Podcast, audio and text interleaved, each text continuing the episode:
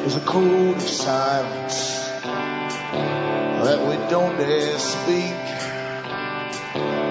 There's a wall between us and a river so deep. We keep pretending that there's nothing wrong. There's a code of silence and it can't go on.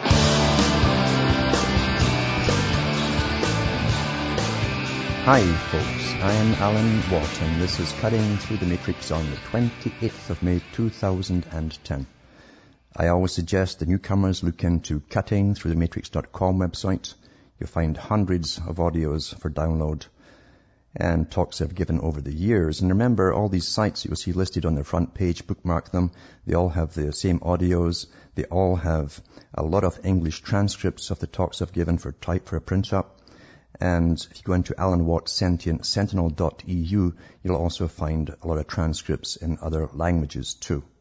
So these are all my backups because I have problems every week with at least one or two of the sites. They alternate, it seems. And bookmark them for future use. That way you can always get the latest shows. Now remember, too, to go into the things I have for sale, the few things I have for sale there. I don't have time to put a lot of stuff out. I'm doing the shows and other things, too. I've got to live here. And that'll help me pay the costs on this end here, I hope. Sometimes it doesn't quite do it. But there's thousands and thousands listen. I know that for a fact, all over the world. It's the same people who help me out every so often by contributions. And remember, too, nothing is too small. Most of them are small. And it's amazing to me, too, to watch the world go down as people start to get laid off and they can't help out anymore. Or their contributions slow right down because of the cost of living, or they've lost their houses. Lots of them have lost homes and so on. That's also how you can keep tabs on what's happening across the world. People, you know, start going down, too, all over the place. So purchase things after sale. Now, most of the customers come from the U.S. You can order through personal check to Canada. That's fine. You can also use an international postal money order to order from your post office. And you can use PayPal for donations and to order. If you want to order, send me a separate email, name, address, and order, along with the PayPal donation. And I'll get it out to you. Same across the rest of the world, remember. You can also use Western Union or MoneyGram or cash. Some people just send the cash, and that saves the too many bankers and their fat little fingers getting their cuts off it, because they get enough off everything else there is out there anyway. And for those who get the disc burned and passed to them, and because they've gone off computer altogether, they play them on their CD players, you can get in touch with me at Alan Watt, Site 41, Box 4, Estaire, which is Estaire, Ontario, Canada. And the postal code is P as in Peter, the number 3, E as in Elizabeth, the number 4, N for Nora, the number 1, P3E4N1. And I'll get back to you as well. But as I say, I need your help to keep pushing this out. Remember, the ads on the show are paid directly by the advertisers to RBN for the airtime, and for the staff and equipment and their board ops and their bills. We all have bills. So it's up to you to keep me going if you like what I hear. And if you don't, then I'll just simply go and do other things. It's no big problem. But we're in a time now when we're kind of overloaded with information. And this was also known by those who gave us the internet. I've read the articles from the big boys themselves, when they say that we have lots and lots of data, but we don't know how to process information. And because of that, they can flood it out there. And remember, too, we've been led along by the nose for a long, long time with regular media. And don't be surprised to find that they've completely infiltrated every other means as well of communication. Why would they sit back and allow the public for the first time to start and come to their own conclusions by getting all factual stuff? There's so many spins on things from all sides, and even people who are very well-meaning will spin things off too, according to their particular worldview and their own experiences, which is not all of the experiences, obviously, so we're limited. Back with more after this break.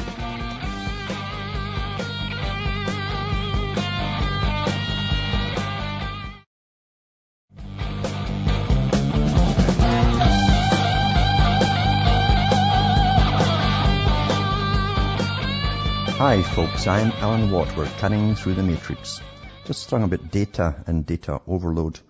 And in these times of massive change, and that's the whole plan, of course, is massive change, the century of change, a century that was planned long before we came along by elite groups who all got together like a big cabal, a big mafia, to look after their own turf, you might say, planet Earth, and which they planned to keep ruling with their offspring and have power over whatever was left to the public. But they talked about a new scientific type of society, scientifically run, where experts would guide everybody along the right path, and that people were just too silly and stupid to really plan things out for themselves or work things out for themselves or live responsibly. And responsibly means the way they wouldn't, means they had their own minds. You know, they didn't like them having their own minds because they didn't know how to use them properly. Otherwise, they'd be amongst the elite themselves, you see. And since they obviously weren't, then it was more than a class thing. It was a genetic thing. And they decided to bring in this new system. And it seems to many onlookers and participants too, there's a big unwieldy ship that's ready to break apart at times, but it isn't really, you know. Even the economic crash is all part of it to integrate everything further into a singular system of world control. That's really what all this is about. And the chaos that's wreathed upon people is nothing to them at the top. In fact, they like a bit of chaos at times to terrify us all, so that we'll kind of breathe a sigh of relief when they take half more of whatever you've got left off of you, and we're thankful to have a little bit left at all. That's how it generally works in society. They understand the psychology of the people at the bottom. And unfortunately, they're also right at times too.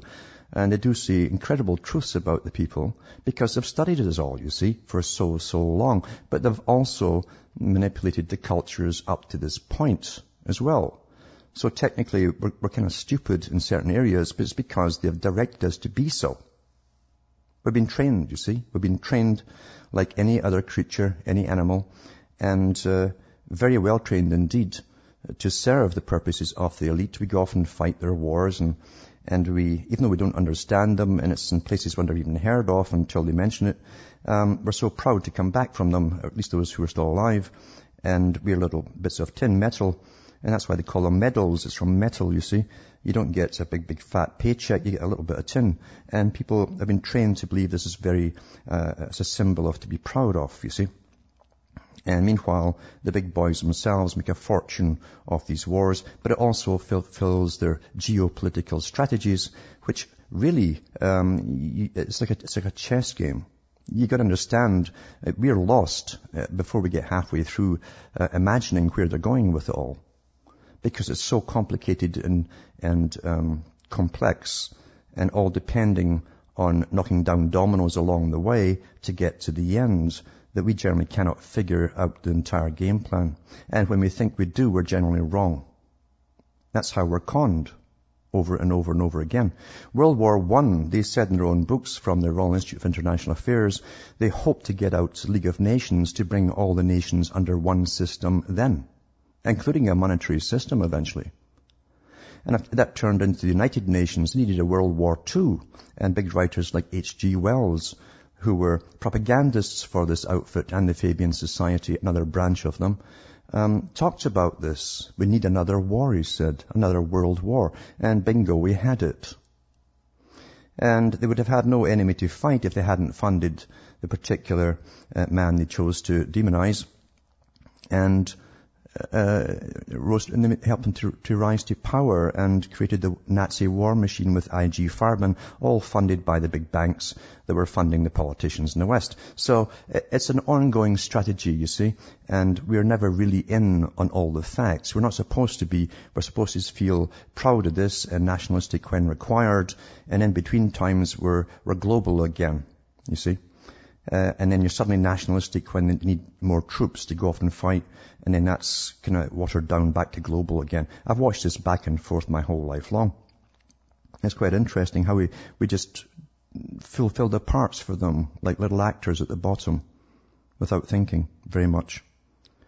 But we can't either imagine this whole con game called money, and there's so much humor to be pushed out there by satire, on this topic that I'm going to put a link up tonight on my website, CuttingThroughTheMatrix.com, and you can look at how the global economic crisis is explained in 3 minutes by satire. Satire which pushes the truth because it helps you strain your credulity, you see, and helps you laugh at it, because what the guy will tell you in this piece of satire is exactly what we're being told. And yet, it's said with a straight face, and so we have to take it so seriously. It's fantastic.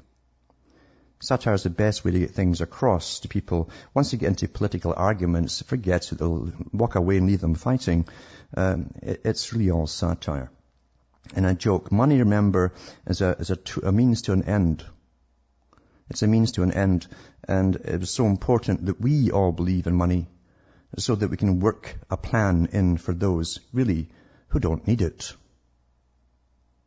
They already have everything. They call it real estate. They own countries. Land everywhere. And all the minerals and all the iron and steel and plutonium and everything else. They have the rights for all of that stuff. They don't need the thing called money. Money is only good for giving to the peasants, including the scientists, they're still peasants, who work for them and create new weapons of mass destruction and stuff like that, and ways to make us all grow up in a big, perfect prison where we're all observed from cradle to grave and watched at everything that we do, which is already here. And we're taught again that this is all quite natural and normal, and just accept it. The whole world's accepting it, you see. I mean, everyone knows, everyone does really know, I think, out there, that 9/11 stinks to high heaven. They needed something to happen to kick off this whole scheme of things. They talked about it in the Project for a New American Century. Before it all happened, they needed something on the scale of a Pearl Harbor event to motivate the American people and the world into action. And bingo, they get their wish. I mean, these guys, I guarantee you, would go for a scratch and win, and every card would be bingo, they'd win. They've got so much luck, don't they? They always seem to get what they want. But what surprised me was it was the first time in history that the whole world, pretty well, all the Western countries for sure, and all the NATO countries that signed on, all went into action as though they personally had been attacked at the same time. Which tells you that was already pre-planned as well, with the same total observation of all citizens, the end of all privacy, yada, yada, yada. Everything was identical in every country at the same time. First time in history. Why? Because you see, this whole war on terror is simply a prelude. It's an excuse to bring in a global society, which you're not going to like at all. Not at all. And they have to have a massive army. They must know what everyone is doing at all times to feel secure as they bring us through these changes. And so they can react to every individual instance of someone who's woken up or not too happy with what they're doing or being forced to do, and deal with it, anything before it happens, including using psychological task forces and psychiatric SWAT teams, literally. They'll come in and grab you. Stuff like that. That's all been discussed at the top and tried out in some areas. That's the kind of thing it's about. So that's why the world's under this guise of anti-terrorism, while in reality, too, they're looting the rest of the world's oil supply to make sure they've got it all under wraps. It was not long ago I read on the paper, and from the paper on the air, who got the contracts in Iraq. All the big boys, all the usual names, were given all the contracts for the oil fields over there. And remember, too, if you can think back that far, when they went into Iraq, they destroyed most of the existing oil wells and refineries. They destroyed them. They blew them all up from the air. And at the time, they said they were obsolete and that the U.S. would have to go in with Britain and build new ones. Well, it wasn't for the Iraqis. It was for the boys that ended up getting the contracts. But the taxpayers of these countries, Britain, the US, and a few others, paid to have these new refineries built before they were handed over to the usual suspects. That's how it works at the top. It's like one big cabal, you see, one big mafia. And the things that they do are so out of the proportion of anything we can imagine when we consider crime. It's beyond all of that. It's beyond all of that. But that's the real world. And then they toss figures around that we cannot comprehend. Billions and billions, then trillions of dollars. And then the Federal Reserve says we need $700 billion to bail us all out. And and the Federal Reserve is asked, well, why do you pick $700 billion? That was the first package. Remember, and we were told, well, we didn't know, you see, we had nothing to go on, so we just picked the next big number. Can you imagine up to your boss and say, I like a pay raise, what do you want? Well, I want the lot, you know. We're given this as official news with a straight face. And we swallow it. And even then I said they'll be back for more, and sure enough they are. They got off with it then, they're going to keep doing it and doing it and doing it, aren't they? Till it's trillions of bucks. And we cannot imagine this, as we're supposedly all broke. We're all broke waiting for the domino banks to fail, we're told, while governments have been spending money like never, ever before. Never before. A few nights ago I read an article about the upcoming costs, or the cost of the upcoming summits they're having in Canada here. And I read an article from the Globe and Mail, and lo and behold, it was pulled before midnight after I mentioned it. So they find it from another link. But by God, it's been updated to $1.1 billion. And I'll tell you about that after this break.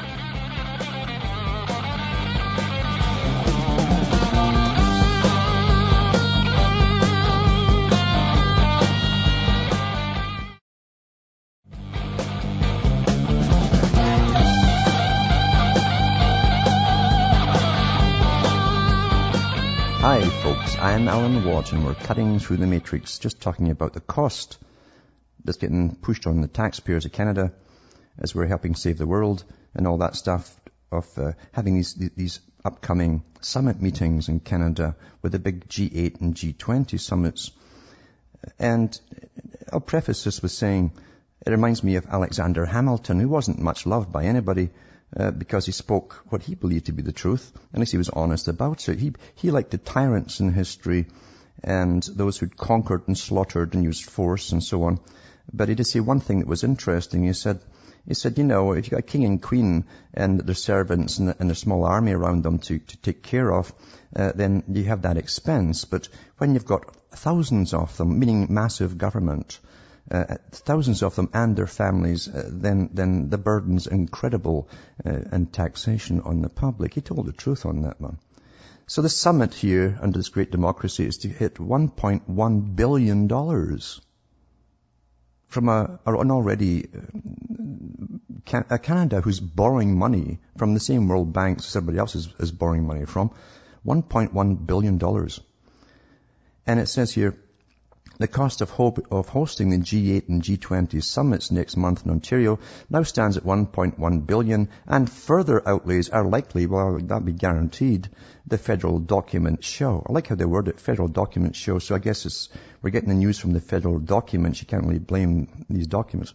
The price tag includes $160 million for hospitality, infrastructure, food safety, and extra staffing. This is the extra part they added on to what they already said, which was $933 million. We all held our breath at that one. But, yeah, so an extra $160 million. Hospitality, infrastructure, food safety, and extra staffing. And that's an addition and so on. But more's to come this week, it says. Protesters confront the police in London. Well, they showed you the London ones as demonstrators converged on that one. But it says, this might be the most expensive 72 hours in Canadian history, Liberal MP Mark Holland said. But the public safety minister, we've got public safety ministers. You know, the first time I heard a public safety minister was after the revolution in France, but we've all got them now. And it says, Vic Toews defended the cost for security, saying Canada has an obligation to make sure world's leaders are safe while visiting Toronto and Huntsville, Ontario. Maybe they should make it safe for anybody, Canadians as well, to visit Toronto. But anyway, that's what it costs to keep them safe. Liberal leader Michael Ignatieff blamed the Conservative government's poor management for the ballooning cost estimates, but they're all hypocrites because they all played party politics. Anyway, he said Wednesday that Canadians can't understand how the government's initial earmarking of $179 million for security has multiplied in the space of a couple of months. Have you ever seen the government tell the public the cost of a building project? And it's always about tenfold or more by the time they're finished. I mean, that's normal, isn't it? Yeah.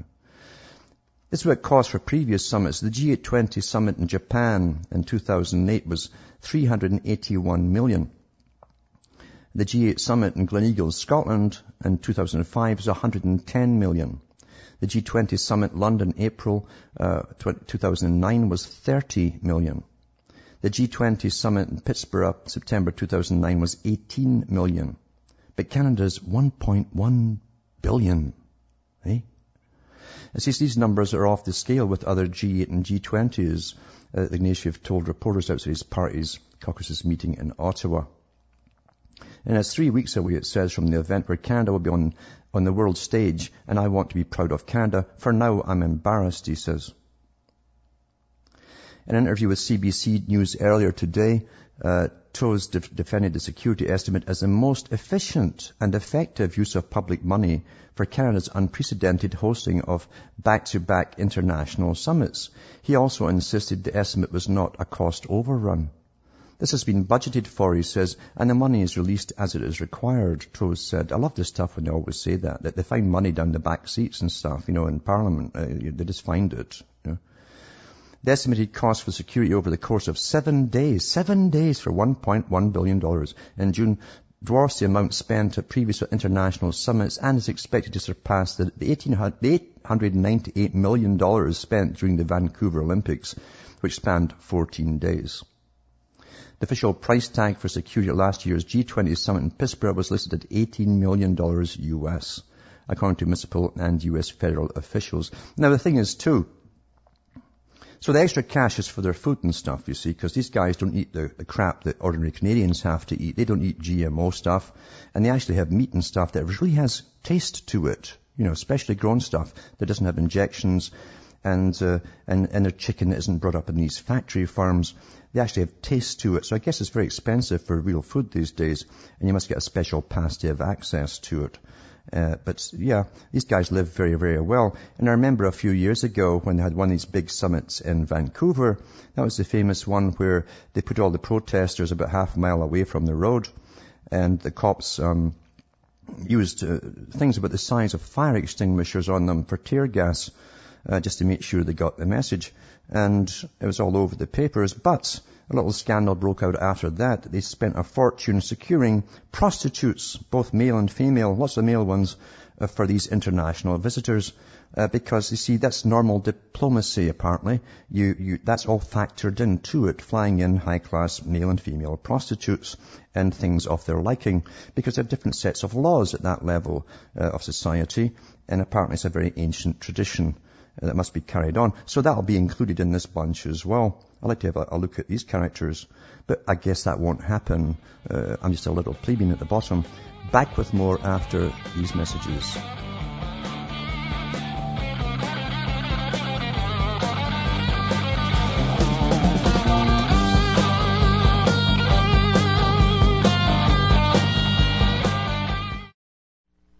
You're listening to the Republic Broadcasting Network, because you can handle the truth.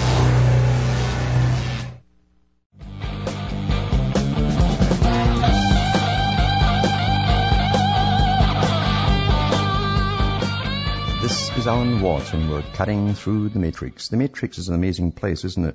You're born into it, and it's drummed into your head from a very, very early age that what you see around you is reality, and your parents don't know to tell you any difference, and you try and conform into that reality. And if you don't conform quite properly, now they drug you to death and all this kind of stuff to make sure that you're compliant and a good, what they call a responsible citizen. That does what you're told to do. You work, you pay taxes, you go home, you watch TV, and you talk about nothing except trivia. And that's very good for those who manage society, you see. But then you wake out of the matrix, you break out of it, hopefully.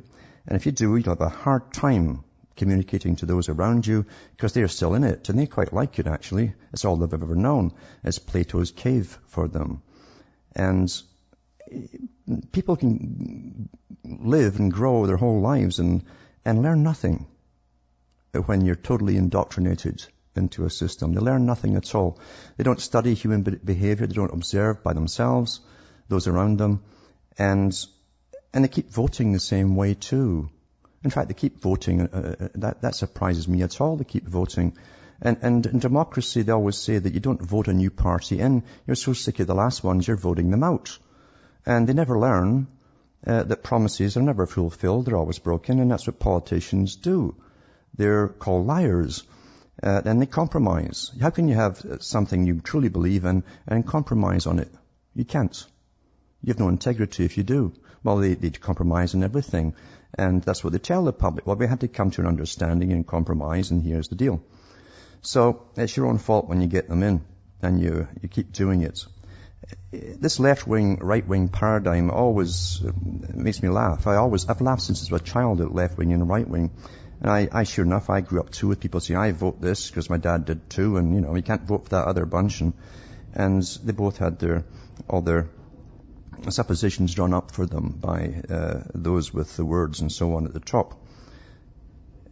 And they get examples like this one here. And this is like satire. And it's from a mainstream article about something that's actually happened. But it's satire, isn't it?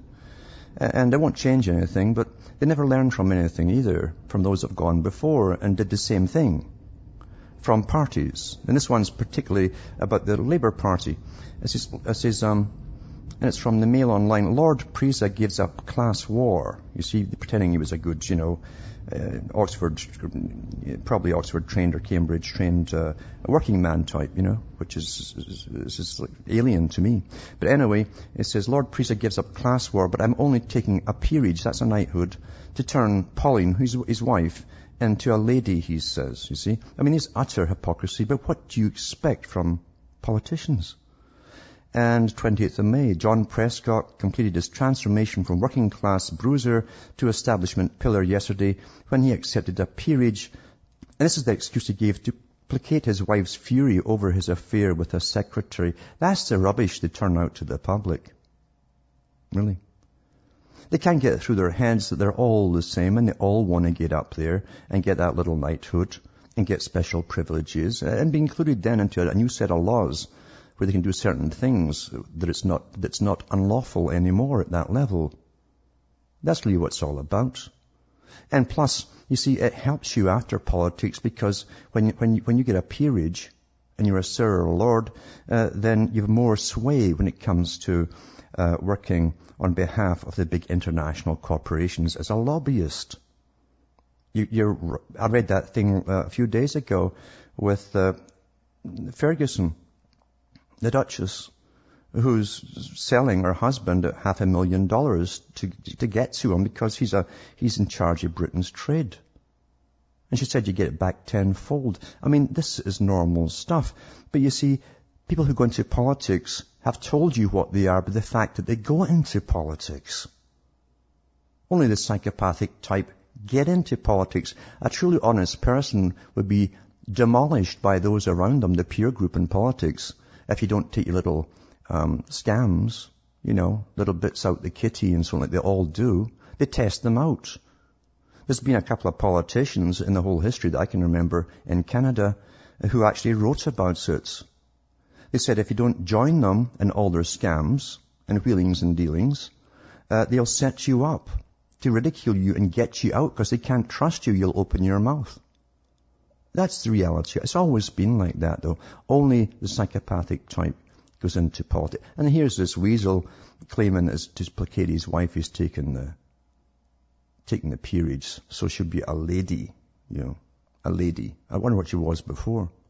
Anyway, well, who knows these days, eh? And then as all this is going on, we've got things like the Billionaire Club. This article here, I've read it before, what happened at the time it broke out from the Irish news. It happened in New York, but it has to break out in Ireland, first of all, before anybody else would dare to pick it up. And this is from May 24th, 2009. It's from the Sunday Times. And it says, the Billionaire Club in bid to curb overpopulation. America's richest people meet to discuss ways of tackling a disastrous environmental, social, and industrial threat. And it says some of the leading billionaires have met secretly to consider how their wealth could be used to slow the growth of the world's population and speed up improvements in health and education. The philanthropists, now remember they said the parallel government are run by philanthropists. And it seems once you're a philanthropist and got multi-million dollars to back it up, like George Soros, you can go around the world and sterilize people, and there's no laws affect them for doing it. Can you imagine if you and your neighborhood started going to people's homes and sterilize them? Do you think you get away with it? You ever thought about that? If you did the things that these characters openly do and talk about, if you actually went and did it in your own area, what would happen to you? Well, how come it's any different here? That's where people go into the spin mode, you know, They can't, it's like double think. They can't fathom that one. But anyway, it says here, the philanthropists who attended a summit convened on the initiative of Bill Gates. You know that guy, that self-made wonder? Ha, ha, ha. It says the Microsoft co-founder discussing joining forces to overcome political and religious obstacles to change. Change is good. You know, they snip you. Described as the Good Club. They love these names too. It puts you off. It puts you into double think again. It's a good club, but it, you know, and most folk again go into that double, click. They can't get past that. It's a good club. The words confuse them. By one insider, it includes David Rockefeller Jr., the patriarch of America's wealthiest dynasty, Warren Buffett and George Soros, the financiers Michael Bloomberg, the mayor of New York, and the media moguls Ted Turner and Oprah Winfrey. These members, along with Gates, have given away more than £45 million, or £45 billion. £45 billion. They should pay for the summit here, you know, since 1960. Causes ranging from health programs, they call it health programs when they sterilize you, in developing countries to ghetto schools near to home. Of course, it's a tax write-off for them too, mind you. They gathered at the home of Sir Paul Nurse. It's an interesting character, Sir Paul Nurse. He's a top guy on depopulation in Britain right now. A British Nobel Prize biochemist. I've got stuff on Nobel Prize winners too. I've got to put up there one day, and some interesting photographs of them, and some strange things they get up to, their little party meetings. They've had an odd thing in common with each other. Anyway, it says the prize biochemist and president of the private Rockefeller University. That's who Paul Nurse is. In Manhattan on May the 5th, the informal afternoon session was so discreet that some of the billionaires' aides were told that they were at security briefings. Stacey Palmer, editor of the Chronicle of Philanthropy, said the summit was unprecedented. We only learned about it afterwards by accident. Normally, these people are happy to talk about good causes, but this is different, maybe because they don't want to be seen as a global cabal, he said. Everything that runs the world is cabals. Some details are emerging this weekend, however. The billionaires were each given 50 minutes to present their favorite cause. Over dinner, they discussed how they might settle on an umbrella cause that could harness their interests. The issues debated include reforming the supervision of overseas aid spending to setting up rural schools and water systems in developing countries. That's the cover. Taking their cue from Gates, they agreed that overpopulation was a priority. Now, they said that at their last meeting, the previous meeting they had as well. And Gates, of course, came out and actually said that vaccination would help bring down the population. And again, folks go into that click mode again, double think. Well, good man, philanthropist, the good club, sterilization, depopulation, and go click. They can't put the two together. It confuses them. It says this could result in a challenge to some third world politicians who believe contraception and female education, this is where the guys on education, weaken traditional values. Well, they're going to destroy all traditional values. They've already said that in their writings. They bring in this new world, you see. Gates, 53, is giving away most of his fortune, argued that healthier families, now listen to this, healthier families, freed from malaria and extreme poverty, would change their habits and have fewer children within half a generation. So that means that if you're really sick and not eating very well, you overpopulate. Is that what they mean by that? Right? And so that means if you're healthy and you're not breeding, then that's what they classify as a healthy person. Obviously, that's what they mean. So, freed from malaria and extreme poverty, they would change their habits. What do you do when you've got malaria? What do you just go around procreating or something? You've ever thought about that? And they've had fewer children within half a generation. At a conference in Long Beach, California last February, he had made similar points. Official projections say the world's population will peak at 9.3 billion, up from 6.6 billion today. But with charitable initiatives such as better reproductive health care, it's abortion and sterilization, we think we can cap that at 8.3 billion, Gates said then. Now, what on earth is this guy involved in this for? And why is it all these characters that get up there? All front people, of course, for much bigger institutions that you'll never hear of. The ones who get up there and who are pushed up there like Oprah Winfrey, the star that guides all the women's minds. How come they all get fixated on depopulation as a priority? Is it something that just happens to you when you get up and get billions of bucks and everybody's admiring you? You say, I want to sterilize the world. Is it something that just comes over you all of a sudden? Is that what it is? Some kind of strange demonic conversion? What is it? Well, they're told what to do by their bosses. They have bosses, the same bosses that bring them up there. That's what it is. The parallel government, CFR, etc. They're told what to do. The people follow stars. You make stars. I read an article about a week ago, too, how through the different organizations, they'd put, like the Macy Group, they put out money out there to create the American cultural industry. They put out guys as frontmen investor bankers who started getting all these weirdos and crazies. They couldn't earn a penny on the streets with their artwork and made them all stars. But they also took scientists and made them stars too, because they had to bring in a world where we would believe in experts and whatever they said. What have you had these last few years? You must take these inoculations to save you, and then bring on experts. You're experts on the Weather Channel telling you what to wear when it's going to rain, because you can't think for yourselves anymore, and so on and so on. Mums have to go and take prenatal courses to find out what to do and how to change diapers and things like that, things that everybody knew when I was young. No one went to school for it. No one went to get taught by professionals. And guess what? We all survived. We survived against all odds, including all the inoculations they whanged into us, nothing like what they put in them today. But then again, they did manage to sterilize most of the people. Let's bring their sperm count down to is hardly even motile or worth bothering about. But anyway, people never get into this. You know, when you follow the stars, you're asking for it. You're asking for everything. When you give your mind over to someone because they're up there on a stage, that's an altar, you understand? That's why stages are altars. Your mind is altered when you start worshipping them. And they guide you. And then they pick these characters and put them up as front people. And dying pop stars they've also brought up there to change the culture. Work on behalf of the international bankers to get more loans to third world countries so that they can write them off and your countries can pay them off because you're the guarantors. Yep. And the con goes on and on. People never wisen up to reality. Doesn't matter how old they live, you know.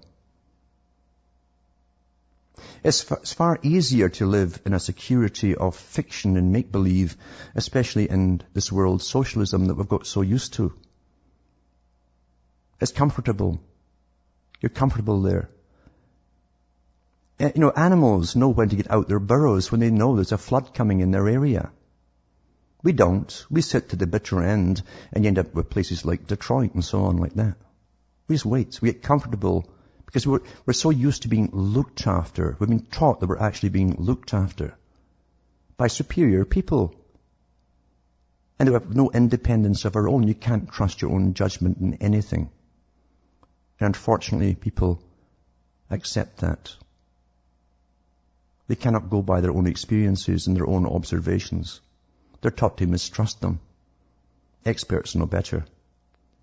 We're in a sad state, folks. Sad, sad state. So these groups can have their international meetings, these big philanthropists, you know, these front people. And none of them had any specialities whatsoever in humanities or populations or fertility and sterility and all the rest of it, or diseases. None of them at all. They're put up there because they're good fronts to funnel the cash through.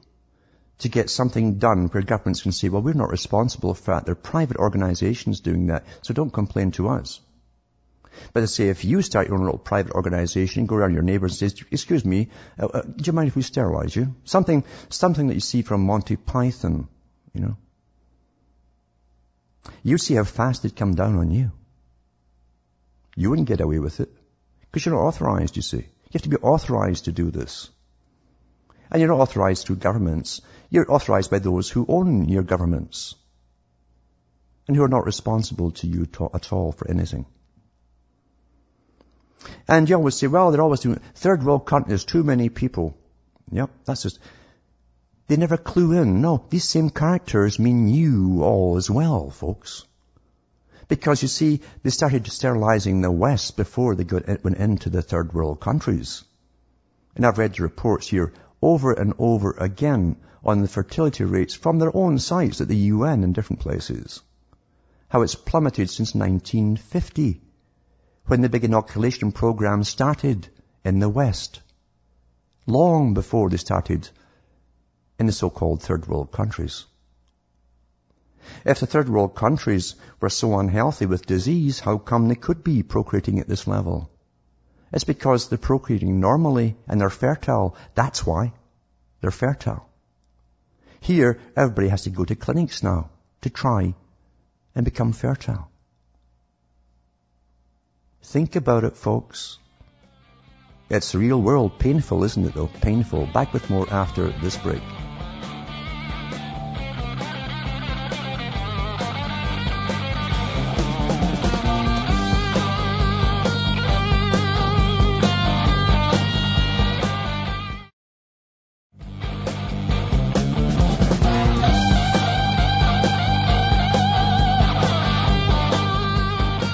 This is Alan Watt. We're cutting through the matrix and trying to stimulate people to think a little bit for themselves and think back for themselves and what they've experienced, seen and heard and read and so on and studied. That's how you come to conclusions, and you've got to come to your own conclusions. It's not difficult, and the conclusions I've come to are well documented by evidence and published by the ones who are perpetrating all this on the public. And yet it's so unbelievable to the public, they don't want to believe it. You know, just don't worry, be happy. You know that stupid song they put out a few years back there to give us the new era? Don't worry, be happy. Don't look at the negative, think of the positive and all that kind of stuff. And it's all around you, it's all there. There's an article from Peter Hitchens' blog as well, from the Mail, 27th of May, talking about trying to blind us with science, and he demolishes the so-called science and psychiatry as they add new medical terms or psychiatric terms to their book, and they're going about ADHD, you know, the hyperactive and so on, and attention deficit disorders, and shows you how completely unscientific any of it is, and the fact that none of them can validate it by experiment or classification to all the symptoms to even put you in that category. But the fact is they're also drugging so many of their children. It's generally the ones who are a bit extroverted and have leadership abilities. They can't sit still listening to the moronic nonsense they're fed in school. And they're drugging them with amphetamines. Stuff that you get locked up for if you get caught in the streets with it. They prescribe it to the children and make sure they take it. Double-click again, double-click. People can't figure that one out, you know. They don't like these little puzzles. To them, it's a puzzle. But I've just said it's a puzzle to most people. They've been trained to see it that way. Double-click, you know. Their heads click back and forth and their eyes go back and forth as they try to assimilate this. Well, that's true, but they wouldn't prescribe it unless it was good for you. And they go back and forth. But junkies, it's bad to have junkies on it. And they literally just give up and accept the experts' opinions, which are just that, of course, and they're well paid to have these opinions. And there's also an article here, I'll get the link for it too, and it's called Live with Fred Bauman. It's a PDF. And he talks about what Canada's doing too with the amphetamines for children. He says... He talks about the booklet put out by the FDA explaining amphetamines and the mechanics of it in MedWatch and other similar magazines and so on. He says 4 months ago, Health Canada put Adderall back on the market. Adderall, you see. It wasn't because they had any good evidence of its safety or effectiveness. Adderall is a mixture of the two salts of amphetamine, so it's a pure amphetamine. That's the stuff you get locked up in the streets with, I'm saying, you know. An interviewer says, I want to talk to you more about what's actually in these drugs later. And Bowman says that the fascinating thing about Adderall is that it was a weight reduction drug for adults called Obitrol. It's so extremely addictive that Obitrol was taken off the market for that reason. Now we have the FDA bringing this extraordinarily addictive drug to the market for little children. Little children. And you stand up for your governments as they rob and plunder you and change everything and take what you got left off of you and sterilize you and drug your children, and you keep voting for them, and you can't wait to grovel at their feet as you do when you think there's power in front of you. From Hamish myself from Ontario, Canada, is good night, and may your God or your gods go with you.